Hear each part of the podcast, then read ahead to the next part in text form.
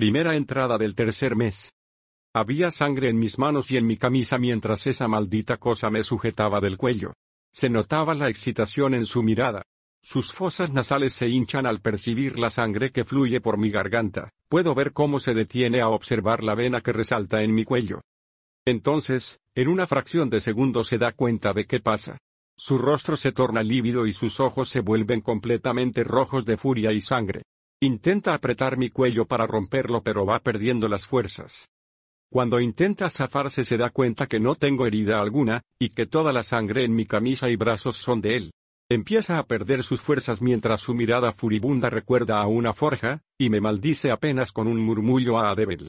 Con un solo vistazo puedo ver su alma y sus pecados, es un ser peor que atroz, y sin embargo, no es tan malo como muchos humanos que he conocido, pero vampiros y humanos somos muy diferentes. Cada uno es monstruoso en su propio y retorcido estilo. Cuando retiro la estaca de plata de su podredumbre a la que llama corazón, él es prácticamente polvo. Me retiro del lugar. Qué estúpido y qué confiado fue. Si vas a asestar un golpe mortal a tu víctima, asegúrate de ser más astuto que ella, o al menos más rápido. Cristopero Diceo VH